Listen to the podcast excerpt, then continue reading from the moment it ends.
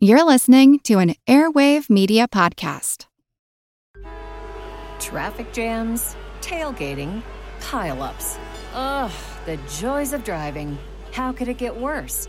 The federal government wants to have a say in what you drive. That's right. The Biden administration's EPA is pushing mandates that would ban two out of every three vehicles on the road today. Don't let Washington become your backseat driver. Protect the freedom of driving your way.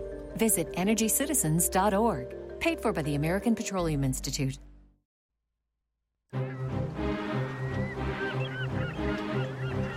Hello, this is Matt from the Explorers Podcast. I want to invite you to join me on the voyages and journeys of the most famous explorers in the history of the world. These are the thrilling and captivating stories of Magellan, Shackleton, Lewis and Clark, and so many other famous and not so famous adventurers from throughout history. Go to explorerspodcast.com or just look us up on your podcast app. That's the Explorers Podcast.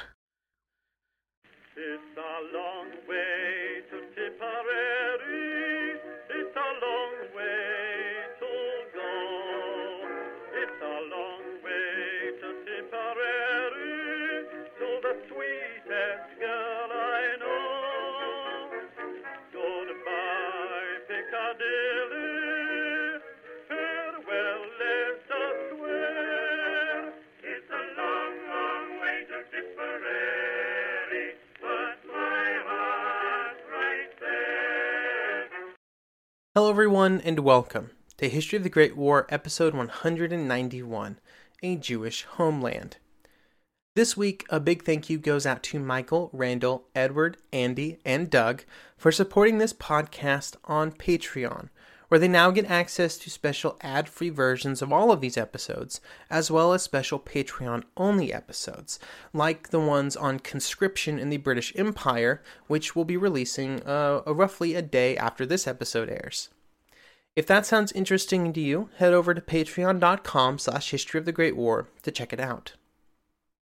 As a special programming note, after the last two special episodes, we are now back into our normal episode setup. And with my speaking engagement completed, I will hopefully be back to a normal weekly schedule, uh, which has sort of been all over the place recently. I had a fantastic time speaking at the UT Southwestern Medical Center. Always interesting to discuss the Great War in person with people instead of speaking into a microphone. But now we are back to our discussions about the Paris Peace Conference. Over the last few normal episodes, we have been covering how the Ottoman Empire was broken up by the Allies at the Paris Peace Conference, and today we will discuss the final peace that was created from that old empire, the Mandate of Palestine. So, before the war was over, an important decision had already been made by the British government, and with its official backing in the 1917 Balfour Declaration, they had decided that there should be an area created for the Jewish settlers. In the Balfour Declaration, the British committed themselves to providing a homeland for those Jewish settlers in Palestine. With this idea confirmed before the end of the war, the British politicians and leading Zionists started to hash out the details. By the time that the delegates began to arrive in Paris for the conference, most of those details were already worked out, at least in theory. Then, throughout the conference, agreements were reached with other countries and with Faisal, who was slated to become the leader of Syria, which the Jewish area of Palestine would, of course, interact with. Of all of the decisions made at the conference, the creation of mandatory Palestine, which would in time become the nation of Israel, stands out for its destabilizing effects on the region. It remains a divisive topic even today, and whether or not you or I think it is the correct decision cannot change the fact that for the last 100 years, the area around what in 1920 would be called Mandatory Palestine has seen constant tension and multiple armed conflicts. Many of those conflicts and the animosity present between the Jewish citizens of Mandatory Palestine and then Israel and the Arab peoples that surround them can trace its roots back to, the decisions made in London and Paris from 1918 to 1920. A key player in our story and in the history of Mandatory Palestine is Chaim Weizmann. Weizmann was a chemist who lived in England before the war. When the war started, the British government put out a call to all of the scientists in the country, asking for any discoveries that might be of use to the military. Weizmann had discovered a new way of fabricating acetone, which was a critical component in the creation of artillery shells. With the British frantically trying to expand their production of shells, Weizmann's idea eventually ended up on Churchill's desk, and Weizmann would receive the news that the government needed 30,000 tons of acetone as soon as possible. The money gained from these huge orders of acetone, created through his process, gave Weizmann the money to push forward his goal of making of getting the British government to support the creation of a Jewish homeland. His work and the work of many other Zionists would eventually result in the Balfour Declaration from the British government, which for the first time gave the Zionist movement the official support of a major European government. With the declaration released, the next step was to start laying the groundwork for actually creating a Jewish area in the Middle East, and making that a reality meant working with the Arabs, and it specifically meant working with Faisal Hussein. Faisal was slated to become the leader of Syria, which Palestine was up to this point a region of, and so it was important that Faisal and the Zionists come to some kind of agreement. To this end, Weizmann and Faisal would meet in May 1918. This meeting was very important, and so the British put a lot of work into making sure that it went smoothly, going so far as to hash out many of the details with Faisal before Weizmann even arrived, so that there would be no surprises. They pitched the idea that if a bit of territory was given over to Jewish administration, it would look very good for the Arabs. The Jewish leaders would be able to take that goodwill from the Arabs and then use their influence to help the Arabs at the peace conference. Also, it would just have really good optics for the Arabs, to borrow a modern marketing term. At this early stage, Faisal could see the benefits of working with the Jews, and when he met with Weizmann, the Zionist was very pleased with the results, saying, This first meeting in the desert laid the foundations for a lifelong friendship. The emir was in earnest when he said he was eager to see the Jews and Arabs working in harmony during the peace conference, which was to come, and that in this view the destiny of the two peoples was linked with the Middle East and must depend on the goodwill of the great powers. When the Paris Peace Conference began, it would not directly address the desires of Weizmann and the Zionists until late February. During that time, the Zionists would frequently discuss the matter with the leading statesmen, but it would not be in the official business of the Supreme Council. These types of backroom conversations were very important to the overall functioning of the conference as a whole, just as important as the official meetings almost. One example of these meetings, and I include it here because I think it's funny, was at one point Weizmann would meet with President Wilson, and the president would ask Weizmann if he got along with the French. Uh, Weizmann would respond, I speak French fluently, but the French and I speak a different language. Apparently, Wilson felt much the same way, and they had a good laugh about it. From an official perspective, the most important meeting for the Zionists would occur on February 27, 1919, when they officially appeared before the Supreme Council. They sent three representatives to this meeting Nahum Sokolov, a Polish born Jewish leader who had spent the war in London. He would discuss the role that Jewish people had played in helping the Allies win the war. Next up was Weizmann, who would discuss the sacrifices made by Jews during the war. And this final speaker was a Frenchman, a Sylvain Levi. Up until this point, Levi and the other Zionists had been of one mind about what should be done after the war, with everyone seeking the creation of a Jewish homeland in Palestine. However, at this point, Levi shifted, speaking instead from a viewpoint that was closer to the official policy of the French government at this time. This was at a point where the fate of Syria and Palestine, and really the entire region of the Levant, was still very much up in the air, with both the French and British trying to assert their control. Levi would say that he believed that creating a Jewish national homeland in Palestine might endanger other Allied interests in the region. This was the policy of the French government because they did not want to give up their own control over the region that would eventually become Palestine.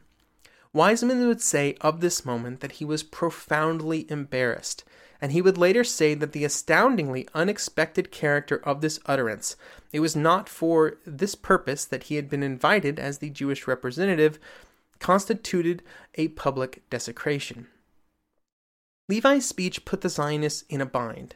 It would look very bad if they started arguing in front of the Supreme Council, but Weizmann was saved by the American Secretary of State Robert Lansing, who would ask Weizmann a question that moved the conversation away from Levi's viewpoints and allowed Weizmann to take control of the conversation again. Lansing would ask, What do you mean by a Jewish national home? This question allowed Weizmann to outline the general plan, which was to be very accepting of non Jewish citizens in the areas to be settled. However, the long term goal was, through immigration, to turn the area into a purely Jewish country. After the meeting was over and after a very cold meeting between Levi and Weizmann, the French would issue an official statement that stated that they would not oppose a Palestine under British mandate. The French also said that they would support the creation of a Jewish state in this mandate. The use of the specific term Jewish state is very important in this statement because up to this point the Zionist leaders had been very careful to not use that term. They did not want to appear to be conquerors or imperialists, but with the French using it, the Zionists felt that they could begin to change their rhetoric. From an official standpoint, this was the end of the discussions about the Jewish state at the conference. With Palestine under British mandate and with the full support of the British government, the fate of the Zionist idea of a Jewish national home was all but assured.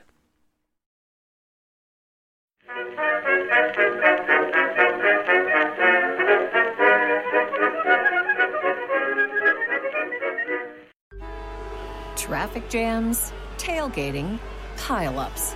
Ugh, the joys of driving. How could it get worse? The federal government wants to have a say in what you drive. That's right. The Biden administration's EPA is pushing mandates that would ban two out of every three vehicles on the road today. Don't let Washington become your backseat driver. Protect the freedom of driving your way. Visit EnergyCitizens.org. Paid for by the American Petroleum Institute.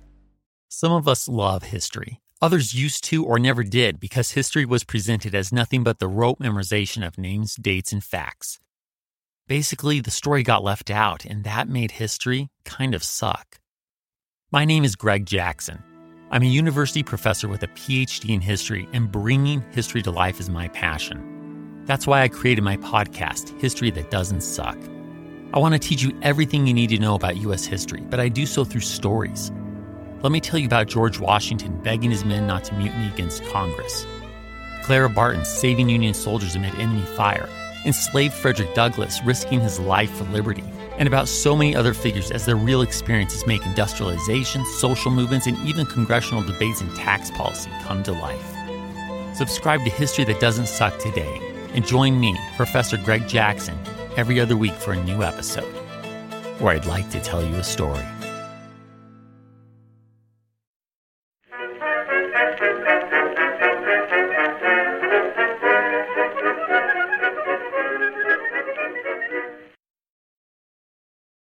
While the fact that Palestine under British mandate would exist was now a settled fact, there was of course the nuanced conversation that would have to happen about where precisely the borders of this new region would be, a conversation that would have to happen between the British and the French.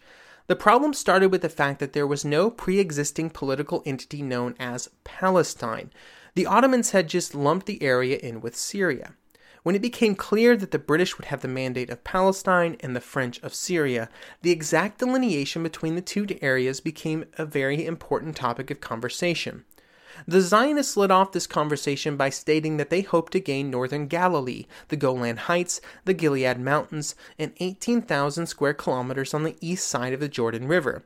This was not the limit of what they actually wanted, but after lengthy conversations with the British, the Zionist leaders were convinced to hold back on their requests for political reasons. Most importantly for the conversations between the French and the British, this list of requests put the border of Palestine much further north than the French had anticipated. There would not be an agreement about the about this border for months, and it would not be until September that the conversation was revisited. It was at this time that the British started to pull their troops out of Syria to give the French control, and this meant that the British troops had to move south, which of course begged the obvious question of exactly how far south they should move. Negotiations began with both sides wanting different things. Eventually, they would agree to what would become the modern day northern boundaries of Israel and the borders of modern day Syria and Lebanon, with one exception. This exception was the Golan Heights, an area with a very, let's say, complicated political status, which I won't really dive into here. All I will say is that in 1919, it was part of Syria. While all of the political decisions were being hashed out back in Paris, the future mandate of Palestine was under a British military administration led by General Allenby. Allenby had been the British commander that had led British forces into Palestine in 1917, and he would just roll directly into being the leader of the military administration after the war. This was not a great time to try and maintain the peace in Palestine. The military attempted to control the area within the confines of the rules set out by the Hague Conferences, and this meant that they would try to maintain the status quo until the future was officially decided. In 1918, the status quo was that Palestine was not yet a Jewish national home, and this caused friction between the Zionists and the military, with the Zionists criticizing the military leadership for being biased against them. On the other side of the conversation were the Arabs, which made up 90% of the population of this area in 1917. They were concerned about what was happening and the rumors of some of the decisions being made in Paris, and so there would also be friction between the British and the Arabs. Major General Watson, one of Allenby's subordinates, would say that the antagonism to Zionism of the majority of the population is deep rooted. It is the fast leading to hatred of the British and will result if the Zionist program is forced upon them in an outbreak of a very serious character. One of the main causes of friction between the British, Zionists, and the Arabs was Jewish immigration to Palestine. In 1917, the population of Palestine was less than 10% Jewish, uh, with only about 50,000 Jews living among 610,000 Arabs at the end of 1917. Over the next few years, the population would begin to rapidly change.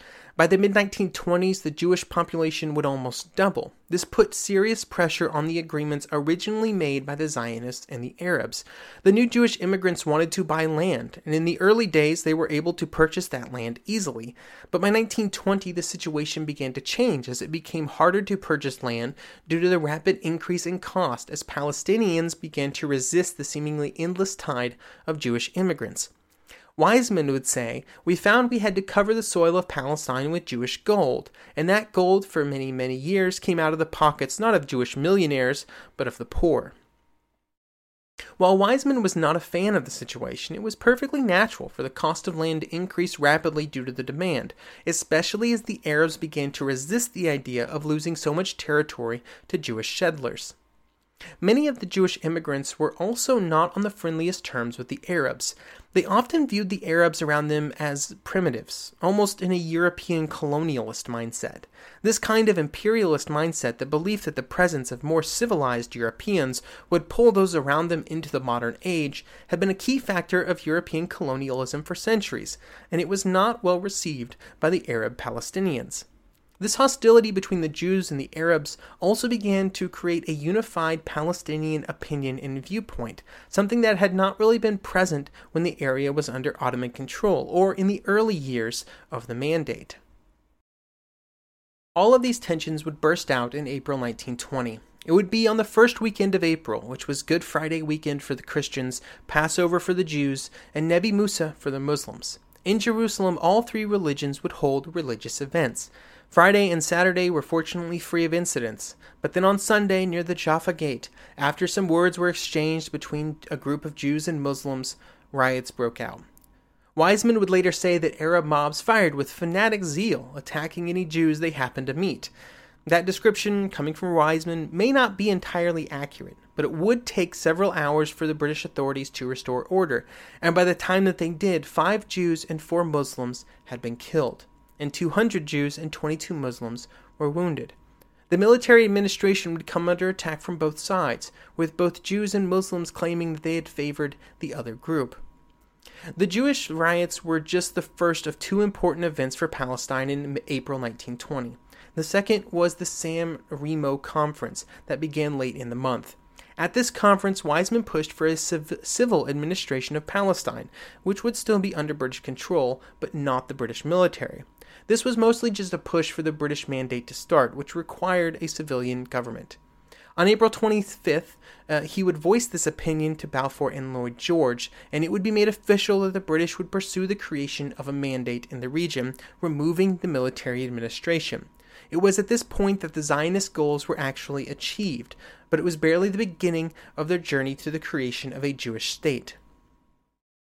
With the official creation of a British Mandatory Palestine, there were now three groups interacting in the area. The first was the British Civilian Administration. They had played an important role in the creation of the Mandate and in its use as a Jewish national home. However, some within the British government were now concerned about what they had created. They realized that their government had supported the creation of a Jewish homeland in the area, and but it also had a massive Arab majority and that very same government had spent four years during the First World War encouraging and, stoking the fires of Arab dreams of independent Arab states in the Middle East. These two projects were almost mutually exclusive and bound to cause problems. The British Foreign Minister Curzon would say that personally, I'm so convinced that Palestine will be a rankling thorn in the flesh of whoever is charged with this mandate that I would withdraw from this responsibility while we yet can. On the side of the Jews, Weizmann was still a leading figure, but he found that he also had to be both a mediator and a moderating influence. Some within the Zionist movement wanted to push immediately for an independent Jewish state, throwing off the shackles of the British mandate as soon as possible. There were also a large number of American Zionists who were pushing against the leading role played by the Europeans within the movement. They pushed for more freedom for the Jews within Palestine and claimed that Weizmann was acting as a dictator. The Americans also joined the more radical European Zionists in their calls for an immediate creation of a Jewish state with a wholly Jewish government. The third group in the equation were the Arab Palestinians. Remember, they made up 90% of the population of the Mandate, but they found their role in the new administration of the territory to be almost non existent. They had not been consulted when the British and French had made their decisions about what the borders of Palestine should be, and they were also not consulted on the Mandate's government. There were also there were also no illusions among the Arabs about their future. News of the Balfour Declaration and the goals of the British Mandate were clear. No matter how many promises that the British made or the Zionists made, the Arabs would never truly trust them. And that is where our story today just sort of ends, without any actual resolution. The tensions created in Mandatory Palestine, which would continue to be a mandate until 1948, would never really end.